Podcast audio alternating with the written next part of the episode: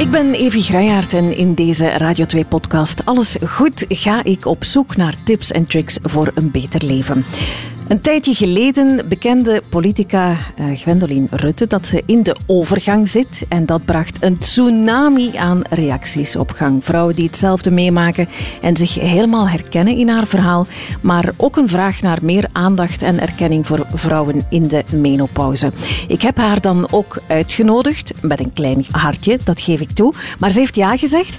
En uh, samen met menopauze-expert en auteur van meerdere boeken over het thema, Leen Steijaert is ze vandaag te gast in de podcast Alles Goed.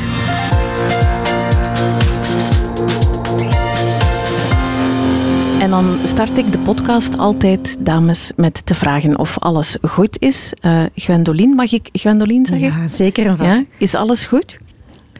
Alles misschien niet. maar het gaat wel goed met mij, dankjewel. Ja, ja oké. Okay. Leen? Alles gaat goed. Een uh, beetje te veel werk. Voor de rest alles goed, ja. Ik vind het wel frappant. Ik vraag dat altijd aan elke podcastgast. En ik heb nog niemand gehad die zei... Het nee. gaat eigenlijk niet zo goed. Want dit of dat.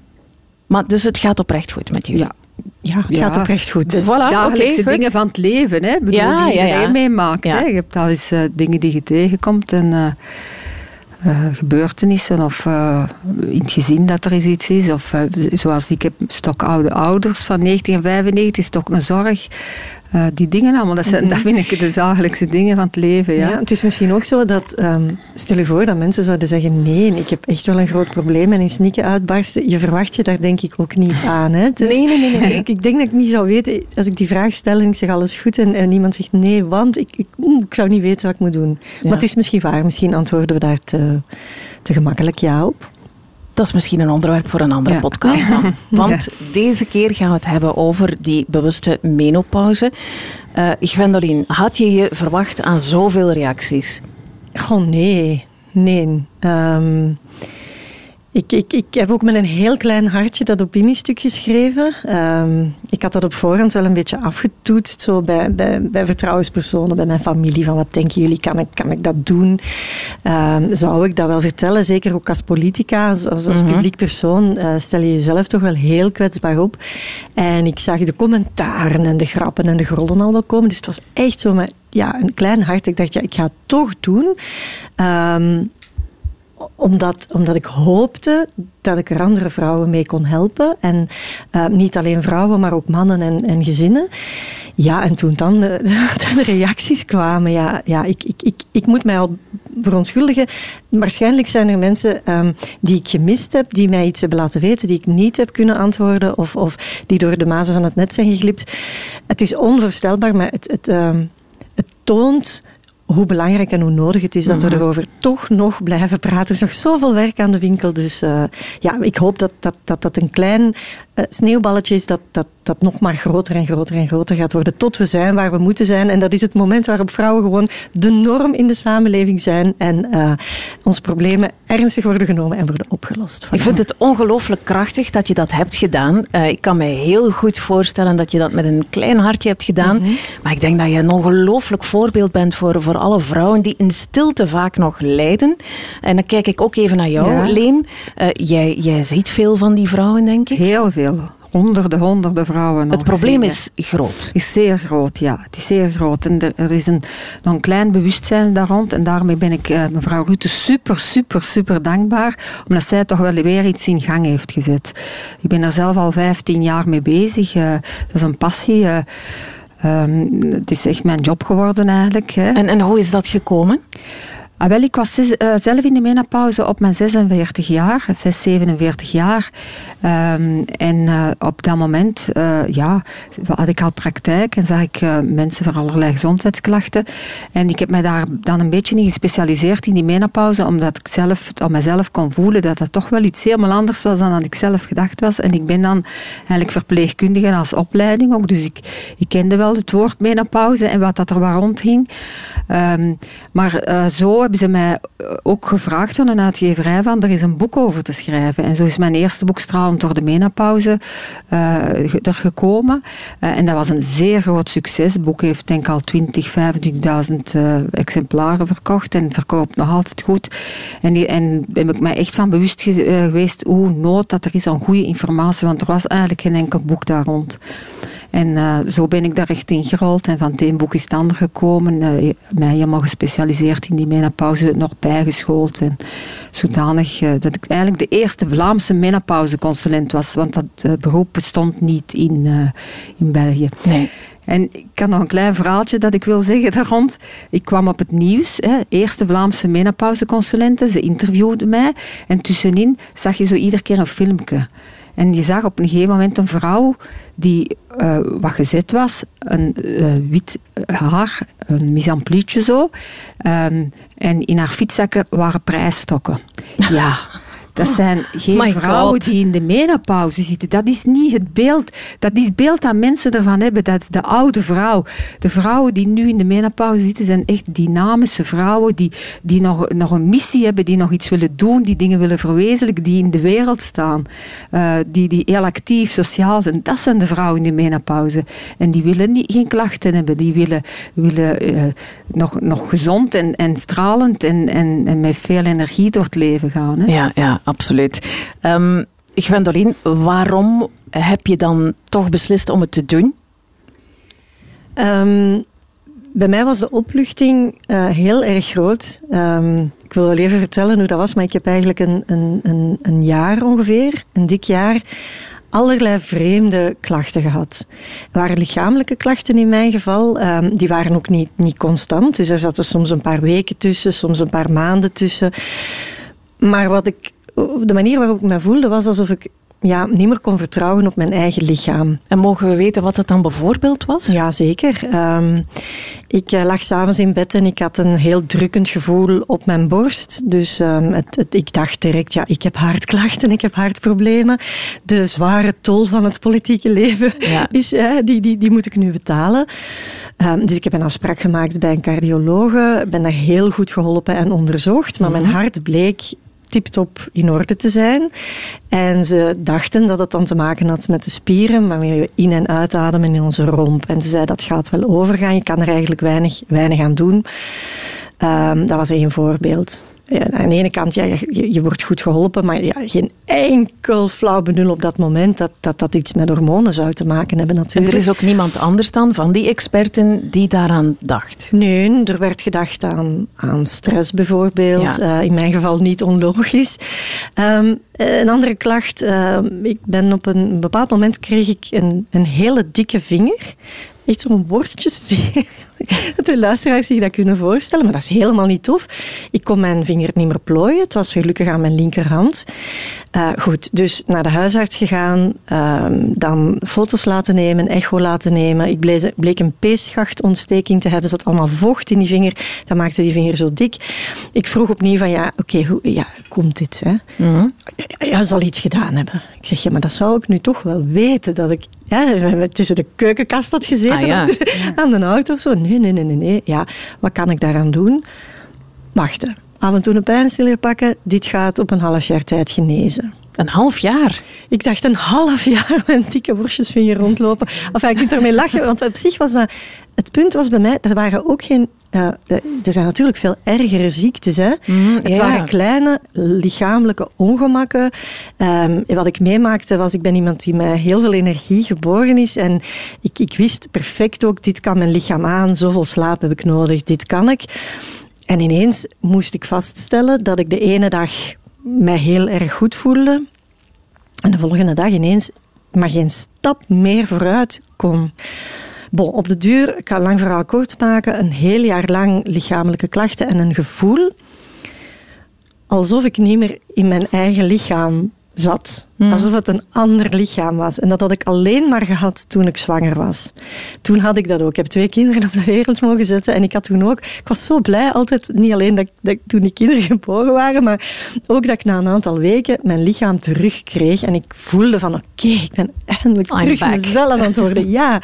En dus ergens, het is natuurlijk al twintig jaar geleden dat ik die kinderen gekregen heb ergens deed dat bij mij een belletje rinkelen. Van misschien, dit gevoel, ja, het was dat of gek worden. Worden. Hè. Ik bedoel, ik had het Wel. gevoel dat ik gek aan het worden was. Heb je, heb je dat dan inderdaad niet op den deur dat je denkt van ja, het zit gewoon tussen mijn oren. Ik, ik ben, I'm Ja. losing it. Ja, en ik dacht van, ik ben hier in een hypochonder veranderd. En dan goed, mensen bedoelen dat absoluut niet slecht. Ook, ook mijn gezin niet, maar die waren al eens aan het lachen. Hè. Mama, allee, wat is het nu weer? Ah, hè? ja. En dan bijna zo van, heb je, heb je weer iets gezien? heb je weer iets gevonden? Eh, haaruitval. Ik bedoel, goed, iedereen heeft wel, eh, nadat je gedoucht hebt, dat je denkt Maar echt ineens... Goh, ik maakte mij zorgen. Ik, ik, ik raakte ook helemaal in paniek. Want ik dacht van, ja, bedoel, zelfs heb ik gewoon geen haar meer. Hè. Ehm, enfin, zwart, ergens in mijn hoofd zat dus dat stemmetje. Dat zei van, het heeft misschien ermee te maken dat ik een vrouw ben. Ik had, me- ik had natuurlijk bij de huisarts bloed laten trekken. Conclusie was, je zit niet in de menopauze. Ik had nog vrouwelijk hormoon. ehm, maar toch bleef dat knagen. En bij, bij de collega's van Radio 1 had ik dat ergens gehoord. Hè, van, van vrouwenhormonen. Het zat zo ergens in een stemmetje Ja, ja, ja. achter je hoofd. Zo helemaal weggestopt. Bon, ze hebben mij op weg geholpen. En zo ben ik bij professor De Pieper terechtgekomen. En dat, dat, dan is het verhaal helemaal rond op het moment, ik mag het niet diagnose noemen, daar ben ik nu ook achter, want het is op zich geen ziekte. Ziekte. Hè? Dus maar dat hij zei van, ja, u zit in de perimenopauze. Dat is de overgang naar de, naar de menopauze. En dat, is een, ja, dat, is, dat zijn hormonenstormen die je meemaakt. Het ene moment heel veel hormonen, het andere moment helemaal geen hormonen meer en dan alles daartussenin. En dat heeft een enorm effect op je lichaam. En elk van de symptomen die ik in het jaar daarvoor had gehad, konden gekoppeld worden aan die hormonenwisselingen, aan, aan, aan ja, ehm, die perimenopauze. En toen ik kan dat niet beschrijven, maar ik was zo gelukkig. ik, ik dacht echt, ik, ik ben niet gek aan het worden. Ik bedoel, we weten het. We weten wat het is. En vooral omdat hij mij ook zei, en daar is ook iets aan te doen. Heel eenvoudig. ja, heel goedkoop. Ehm, je gaat misschien schrikken, maar het is ook veilig. Eh, we gaan jou behandelen met bio-identieke hormonen en we gaan dat in een hele lage dosis doen. En je gaat zien, ehm, normaal gezien ga je daar onmiddellijk de effecten van voelen. En op een week tijd was ik terug mezelf. Wauw, Op een week. Dat is ongelooflijk. Ja. Ja, mijn dikke vinger is weg. Ja, perfect elegante, mooie Ja, vingers. Mooie, eh, mooie ja. slanke vingers terug. En, en al de rest ook. Ik heb geen, dus bij mij bleek het, eh, en ik heb, ik heb je de klachten verteld, maar ehm, bleek het specifiek blijkbaar eh, een effect te hebben op ehm, de eiwitten die spieren eh, aanmaken. Ik kijk naar jou, want Ja. ik ben niet medisch geschoold. Maar mijn spieren eh, verslapten dus. Ik was spieren aan het afbreken in plaats van mijn spieren te versterken. En daardoor was ik heel vatbaar voor spierontstekingen, peesontstekingen, gewrichtspijnen, ja, allerlei Ja. lichamelijke pijnen die, die, die ik ervoor nooit had gehad zorgde er ook voor dat mijn metabolisme veranderde. Want als je spiermassa afneemt, dan mag je exact hetzelfde eten. Maar dan kom je wel gewicht bij. En dat was super frustrerend. Ik, ik zag mezelf dikker worden zonder dat ik ja, vreedbuien had of plots mezelf liet gaan.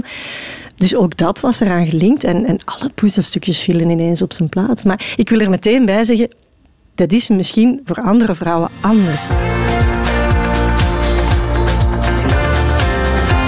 Leen, wat, wat is eigenlijk het verschil tussen die perimenopauze en de menopauze? Ja, de menopauze is natuurlijk algemeen, zeggen we, is eigenlijk de overgang van een vruchtbare vrouw naar de niet-vruchtbare vrouw. En we zien hoe krachtig dat die hormonen werken. Hè. Die kunnen van u een, een onvruchtbare vrouw, die kunnen een zwangerschap, die kunnen u in uw puberteit, want het is eigenlijk een beetje een omgedraaide puberteit, eh, uw hormonen enorm veranderen en uw lichaam helemaal doen veranderen eigenlijk. Hè. Maar de menopauze, officieel is dat de eerste dag van je allerlaatste menstruatie, maar je weet dat pas een jaar later. De perimenopauze is zo'n beetje een nieuw woord. Vroeger spraken we meer over de, de premenopauze. De perimenopauze is hetgeen dat er rond is. De periode twee tot vijf jaar daarvoor. Kan zelfs langer zijn. Tien jaar daarvoor al klachten hebben. Tot eh, een, eh, één, twee jaar na die eh, menopauze. Hè, maar we weten dat pas een jaar later eigenlijk. Hè. Maar in, in Vlaanderen zeggen wij de menopauze. Hè. Dat is eigenlijk, bedoelen wij de overgang. En de overgang is de perimenopauze. Dus dat is, in de volksmond wordt dat zo zo gezegd. En daarom spreek ik algemeen gemakkelijker over de menopauze, terwijl dat we eigenlijk een overgang bedoelen. Mhm. En vanaf wanneer kan die zo beginnen? Is, staat daar een uh, gemiddelde... Gemiddeld is dat 51 jaar dat we in de menopauze komen. Laten we dan zeggen de perimenopauze 45, 46 jaar dat die uh, begint. Maar je hebt vrouwen die veel vroeger in de menopauze komen, zelfs vrouwen die jonger dan 40 zijn. En je hebt vrouwen die laat in de menopauze, die op 55 nog menstrueren. Die zeggen, nee, bij mij is nog alles oké. Ja. En ja. Hoe, hoe kan je dat dan weten? Hè? Want...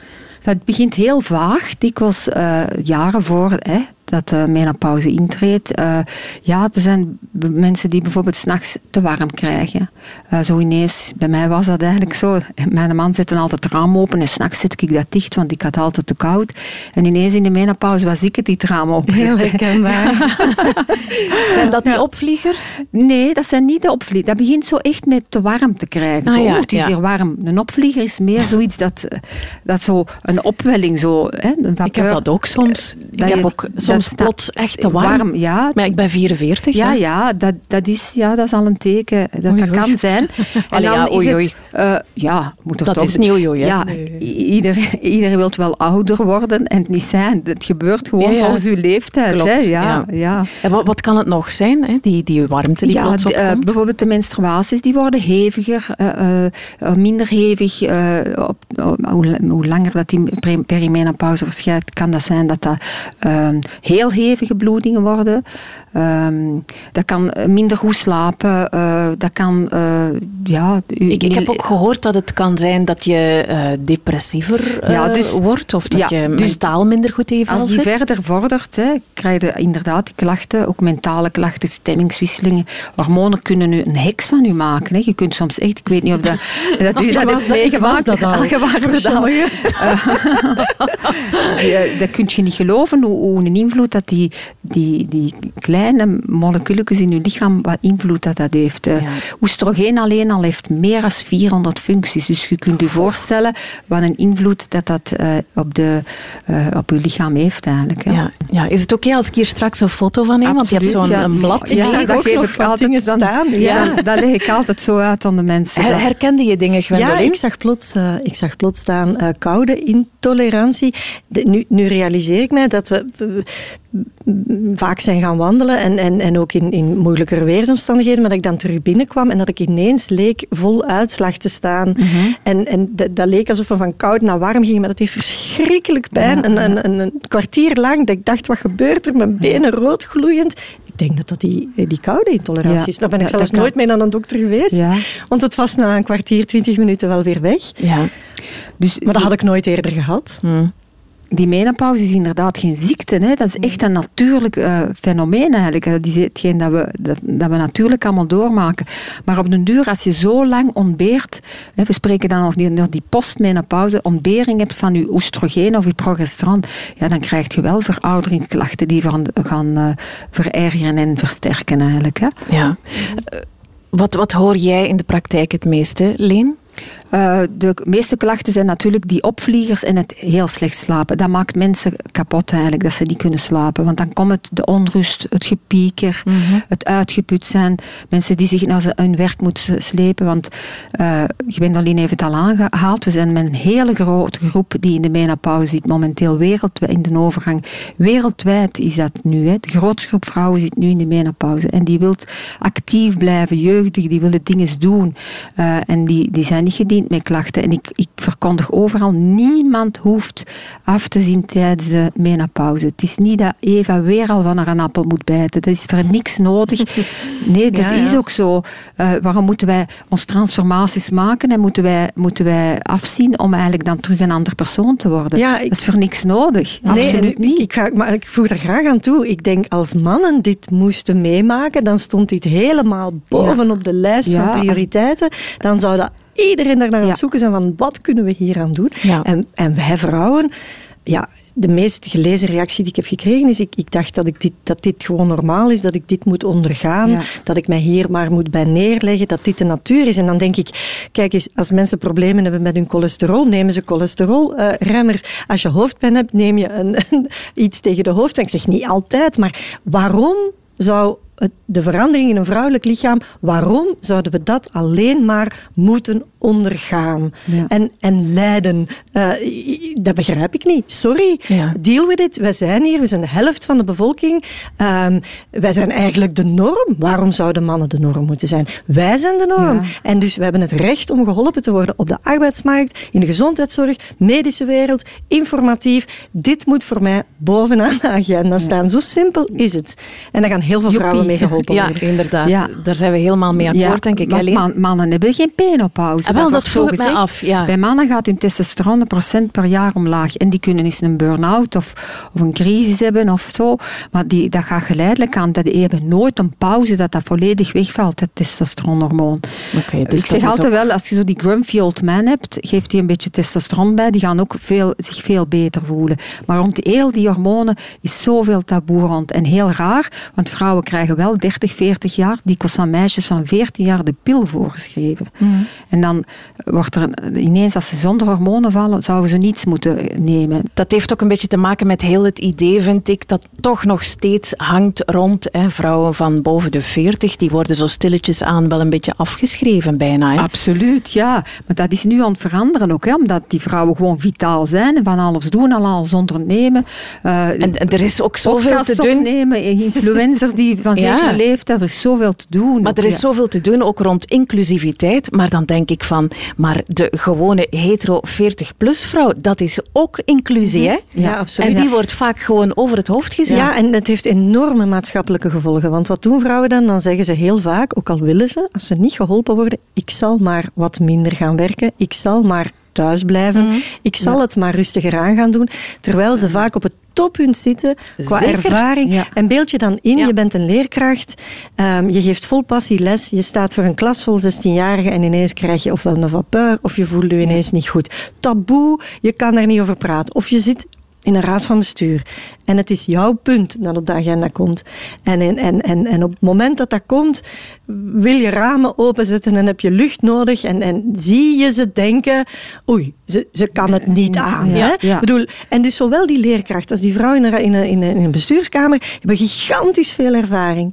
En het is niet omdat die plots eventjes een opwelling krijgen dat die geen goede leerkracht meer zouden zijn of dat dat geen goede, goede bestuurders zouden zijn. Mm. Maar toch zeggen heel veel van die vrouwen zelf, in zo'n situatie wil ik mezelf niet meer zetten. Hè. Mm. Dat wil ik niet meemaken. Ik zal, ik zal maar wat minder gaan werken. Ik zal het maar niet meer doen. Dan denk ik, sorry, opnieuw wij zijn de norm. Mm. Punt. En uh, niet, ik bedoel daar niet mee dat iedereen zich aan ons moet aanpassen, maar het, het mag geen taboe zijn. En als, als het helpt om even te zeggen: ik zet een raam open, geef me een momentje. Ja, dat is inclusiviteit. Absoluut. Dat is een kleine moeite, en toch een wereld van verschil. Helemaal mee eens. Absoluut, ja. En vroeger, welke vrouw, de vorige generatie, van mijn moeders eh, generatie, welke vrouw werkte? De meeste de helft werkte misschien niet. Hè, die wel aan het werk waren, die waren al op pensioen op 55 of deden een halftime op 50 jaar. Dus nu, die maakten niet die carrière dan. En ze hadden ook allemaal niet die studies gedaan, hmm. zoals dat nu is. Dus dat is echt een groot verschil. En uh, zoals u zegt ook uh, over het comfort dat mensen hebben tijdens hun werkuren. Waarom niet ergens een ruimte waar ze zich eens kunnen omkleden of verfrissen.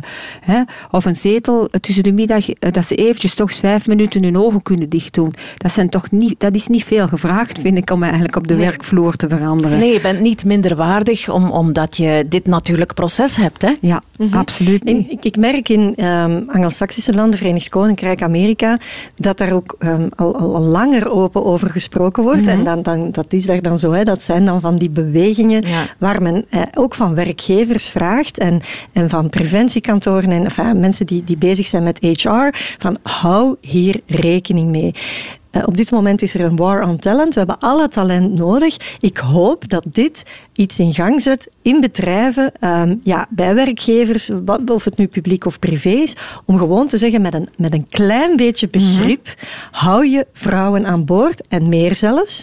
Um, onderzoek heeft aangetoond, dat is onderzoek van uh, professor De Pieperen, um, uh, dat als je zo'n hormoonbehandeling volgt, dat vrouwen in plaats van de probleemwerkgroep, want ja, er is bij 45 plus vaak absentisme, als ze in behandeling gaan, dat ze plots beter gaan presteren dan de referentiegroep. Nu mag u even raden wat de referentiegroep is. Ah, ja, ja. Dat zijn mannen van 30. Hè. Ah, Eh, dus dat is de referentiegroep. Maar goed, om maar aan te geven, ehm, het, is echt wetenschappelijk onderzoek dat heeft aangetoond, precies omwille van de ervaring die we hebben. De kinderen zijn groter geworden, de dagelijkse zorgen zijn weg. Met een beetje geluk moet je nog niet voor je ouders zorgen.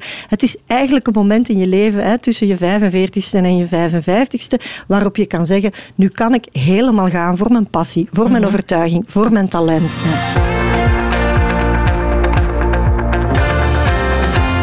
Ik denk dat er ook nog veel onrust is hè, van, van zodra dat het woord hormonen Ja. in verband wordt gebracht met Ja, menopauze. dat klopt. Dat mensen zoiets zijn, want x aantal jaar geleden was er toch zoiets dat het gevaarlijk zou zijn. In 2002 is er een grootschalig onderzoek vroegtijdig stopgezet, omdat er zou een verhoging zijn van, eh, eh, van kanker.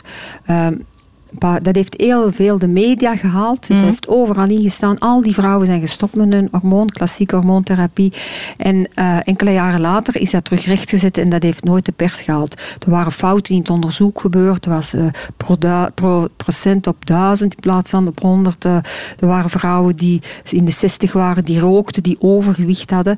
Er waren heel slechte referenties. En nog altijd is die angst daar rond. Dat hangt daar nog hang- rond, Dat hangt daar rond. En er is ook natuurlijk een heel groot verschil. Eh ik weet, heeft het al aangeraakt. De bio-identieke hormonen of de synthetische hormonen. De tegenhangers zeggen, dat is allemaal hetzelfde. Dat wordt allemaal ook gefabriceerd in een labo. Maar alles wordt in een labo gefabriceerd. Een voedingssupplement, een kruidenextract, een medicatie. Alle werkzame bestanddelen worden eruit getrokken in die, in die bio-identieke hormonen. Dat komt uit de, de meeste eh, bestanddelen uit de wilde jam. Die worden werkzame bestanddelen uitgehaald, op een draagstof gezet, op een gelletje, dat je kunt insmeren. En die formule is identiek, dezelfde biochemische formule, eh, waterstof, koolstof, als je het nog van in je schooltijd herinnert, als je eigen lichaamshormonen. Dus hoe kunnen die dan slecht zijn? Dus daar is helemaal niks mee Nee, en aan de hand. nog eens, het, het, wat dat ook een van de redenen is dat het ongekend is, daar is niets op te verdienen. Er kan geen patent op genomen Voilà. worden, omdat het bio-identiek is. Er is ook geen vertegenwoordiger naar die dokter die komt voor dat allemaal uit te leggen. Hè. Daar is niks aan te verdienen.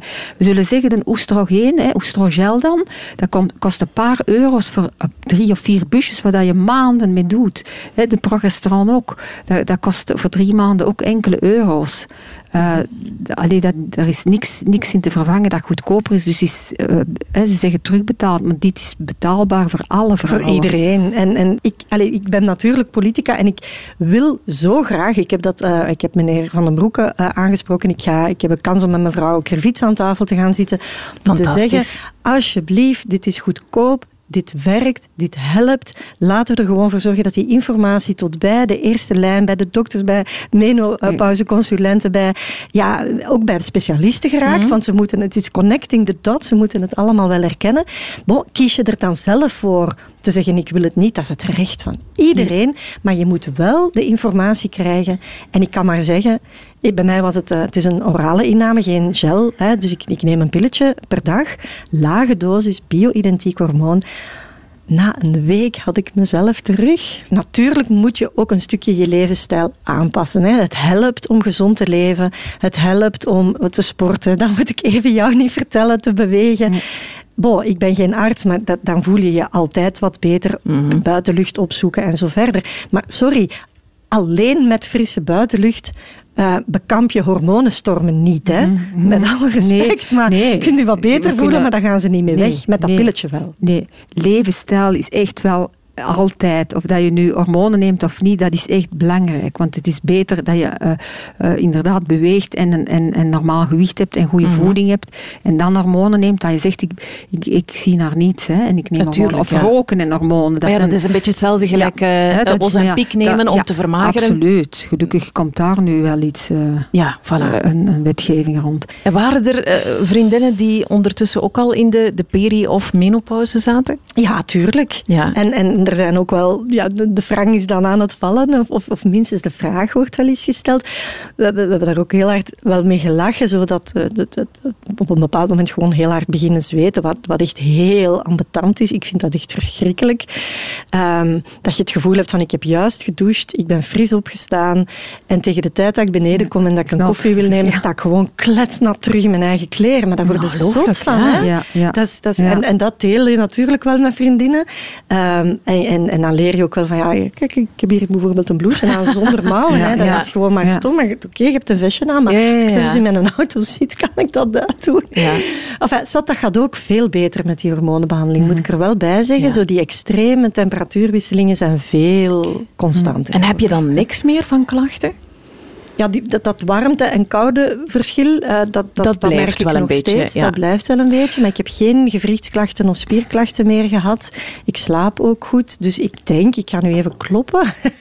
maar voorlopig um, voldoen die hormonen voor mij. Ik heb wel opnieuw een afspraak met de dokter na drie maanden om te kijken of de dosis juist is. En dat zei u ook al, en dat heeft mijn arts mij ook gezegd. Je moet wel regelmatig kijken of de dosis nog aangepast is en, en of er niet moet bijgesteld worden. Maar dat lijkt me dan een kleine moeite om, om mijn lichaam terug te hebben, om, om toch een groot stuk van mijn leven terug te hebben, ja. Ja, wel, met zo'n gelletje kun je het systematisch opdrijven. En, zo, dat is wel, uh, en ook voor vrouwen, vanaf 50 is het risico op trombose veel sterker. En dat heb je niet meer een, een, een gel. Dat heb je wel als je het orale tablet inneemt. Ah, ja, ja. Ik wou er ook nog eens bij zeggen dat stress ook stress en menopauze of overgang gaan niet samen. Uw lichaam heeft de natuur ons niet zomaar zonder hormonen zetten, want ze vallen effectief allemaal wel eh, de oestrogeen en progesteron weg. Maar via de bijnieren gaan we wat compensatiemechanismen hebben. En die gaan uw cholesterol bijhouden. En cholesterol gaat de moederhormoon pregnenolone aanmaken, dat op zijn beurt progesteron gaat maken. Ons antidepressief, antistress, anti-burn-out, slaapverwekkend uh, hormoon, progesteron, dat op zijn beurt oestrogeen aanmaakt. Langs deze weg gaat hij ook nog een hormoon DHA, testosteron aanmaken. En aan de andere kant gaan die de mineraalcorticoïden die uw bloeddruk en uw zoutgehalte regelen. Hè. Eh, maar uw lichaam is totaal niet geïnteresseerd dat jij uh, gelukkig bent. Uw lichaam wil toch maar één ding en dat is overleven. Mhm. Dus als wij stress hebben, gaan wij gewoon de stressroute kiezen. Dus dat valt alle twee weg, die koloms. En de progesteron gaat gemaakt worden door cortisol. Dus uw rustgevend, kalmerend antistresshormoon dat u doet slapen, gaat omgezet worden in cortisol om te kunnen overleven, te kunnen vluchten. Dus als jij stress en menopauze hebt, die combinatie die gaat nog eens maken dat uw menopauze nog wel eens uh, veel moeilijker, uw overgang wel eens veel moeilijker kan verlopen. En wat gebeurt er? Oh mevrouw, uw cholesterol stijgt. Hè, want uw lichaam gaat cholesterol bijhouden. Dat maakt al die steroïdhormonen aan. Oh ja, cholesterolverlagers. Oh, hij slaapt heel slecht. We gaan een slaapmiddeltje geven. Oh, uh, uw bloeddruk stijgt. Hè, uw, uw mineraalcorticoïden die de bloeddruk regelen. Oh, we gaan een bloeddrukverlager nemen. En zoals we dat al hebben aangehaald, hebben mensen vijf, zes medicaties op hun 50 jaar die we dikwijls kunnen vervangen alleen door bio-identieke hormonen te geven. Nou, wat moet er dan gebeuren, Leen, opdat nog meer vrouwen geïnformeerd zijn en, en opdat ook de medische sector, de, de dokters ze gaan moeten kunnen volgen, want er waren uh, toch al moeilijkheden bij levering van progesteron, oestrogel in de, de verleden jaren. Maar uh, ja, uh, zoals we bezig zijn, hè, wij zijn hier goed bezig met informatief, de boeken die we erover schrijven, meer en meer boeken komen er nu over. Ja, en, en ik denk ook nog meer wetenschappelijk onderzoek. Ja, zeker en vast. Ja, en ook mhm. daar verwijs ik nog eens graag naar een recente studie van de Sorbonne Universiteit van Parijs met de Universiteit van Gent, waar men zelfs een link ontdekt heeft tussen um, de, de, de, de overgang en de menopauze en potentieel voor vrouwen om uh, dementie te krijgen. Hè. En dus dementie is natuurlijk in een wereld waar we allemaal veel ouder worden en veel langer leven, een, een typische ziekte waar heel veel wel in geïnvesteerd wordt om te kijken wat er kan gebeuren. Hier blijkt dat je het kan voorkomen um, door op tijd een hormonentherapie toe te passen, door op tijd de link te erkennen met de overgang en de menopauze, mhm. zodanig dat die, um, die trigger die, die de ontwikkeling van dementie in gang zet, dat die niet geactiveerd wordt. Want die wordt geactiveerd omwille van het feit dat die hormonenproductie wegvalt. Dus als je die hormonenproductie op peil houdt, activeer je dat niet, heb je geen dementie. Weet je, dat helpt mensen. als het niet gebeurt. Het is ongezien dat dat wij zo lang nog leven na de menopauze. Hè. Dat is ongezien. Hè. Dus het is heel belangrijk dat, dat, uh, dat ze weet dat vrouwen niet hun twee tot vijf jaar, want dat is protocol, twee tot vijf jaar hormonen. Maar uw brilletje zet ook niet terug af. Als je uh, diabetes bent, je neemt insuline, is voor de rest van je leven. Waar moeten wij dan stoppen? Hoe, hoe was de reactie eigenlijk in, in politieke kringen? Uh, uh, goh, uh, heel goed, want er waren al collega's van mij, u hebt het zelf gezegd, die ermee bezig waren. Mm -hmm. Karin Brouwers bijvoorbeeld ja, ook in de Kamer. Klopt, uh, maar, maar, die hadden zo het gevoel van, we krijgen het misschien niet voldoende aan gang. Mevrouw Kravits heeft positief gereageerd, komt een werkgroep rond. We gaan, we gaan ook met het parlement over de partijgrenzen heen aansporen om hier iets mee te doen. Ehm, ik heb ook heel goed positieve reacties gehad van een aantal mannen, die gewoon kwamen ah. zeggen van, ik, ik, ik wil je komen zeggen, we zijn er thuis over aan het praten, wat je teweeg gebracht hebt bij mijn vrouw, voor onszelf. Ja, mannen hebben vaak een partner, dat is vaak een vrouwelijke partner. En die willen ook gewoon graag weten wat er Absoluut. gebeurt. Ja, die willen dat... dat ook gewoon begrijpen. Dus, en politiek, dan rond ik daarop af ja, er waren er ook die niet wisten waar ze moesten kijken. Hè? Die dat gewoon een heel ongemakkelijk onderwerp vinden. En, maar gelukkig steeds meer mannen die dat wel um, bespreekbaar willen maken. En die ook beseffen dat het onrechtstreeks natuurlijk ook hun levenskwaliteit is. Dat het ook over hun relaties gaat. Ik kan me niet inbeelden hoeveel relaties er al op de klippen zijn gelopen. Gewoon uit onwetendheid. Absoluut, omdat je partner ja. verandert. Ja. Omdat je ziet dat er iets gebeurt. Ik was op een bepaald moment, als er stemmingswisselingen waren, waarschijnlijk geen aangename moeder, geen aangename partner. Maar het helpt wel als je kan uitleggen waarover het gaat. Hè? Ja, en dat hebben we het, het woord libido en zo niet, en het seksuele nog niet uitgesproken. Ja, dat is dramatisch soms. Hè. Dus het is, we zijn erop gericht van de natuur, onze vruchtbaarheid is weg, dus we, we, we, we, zijn geen seksuele wezens niet meer. En dat is de angst van vele vrouwen, want seksualiteit is zoveel meer als het seks op zich. Dat is ook gezien worden, aantrekkelijk zijn, mm -hmm. er mogen zijn, u goed voelen, hè. iets mogen zeggen. Dat, dat wil zoveel meer zeggen. Dus uh, vrouwen zijn op de top van alles, mannen ook op de top van alles. Hè. Maar het, het, grote verschil tussen man en vrouw van 50 is dat vrouwen moeten dealen met verlies van die vruchtbaarheid, omdat dat zoveel meer inhoudt als alleen kinderen op de wereld zetten. Want echt veel vrouwen. Je zou echt schrikken als je hoort hoeveel vrouwen dat er. Ik heb er geen cijfers rond, maar hoeveel vrouwen dat eigenlijk totaal nul ijskoud zijn, geen libido niet meer hebben. En zijn vrouwen die dat niet erg vinden, zeggen: Och ja, dan ben ik er vanaf. maar het vrouw, die vrouwen ook die die intimiteit ook echt missen, hè, dat Absoluut, samen zijn. Ja. En, en, en ik denk dat dat heel veel doet in een koppel, zoals u zegt, Gwendoline, dat uh, relaties uh, stuk gaan gewoon op, op dat feit. Ik zou toch heel graag ook willen afsluiten met iets positiefs. Is er iets positiefs aan de menopauze? Kijk even naar jou, Leen. Ja, wel, ik zeg altijd, het is uw laatste wake-up call. Als je het nu nog niet in je leven hebt gedaan wat je altijd hebt willen doen, doe het nu. ook ja. bijvoorbeeld door die, door die transformatie komen er soms ook gezondheidsklachten van vroeger naar boven. Of dingen die je hebt meegemaakt. Dat kunnen soms erge dingen vanuit de jeugd zijn.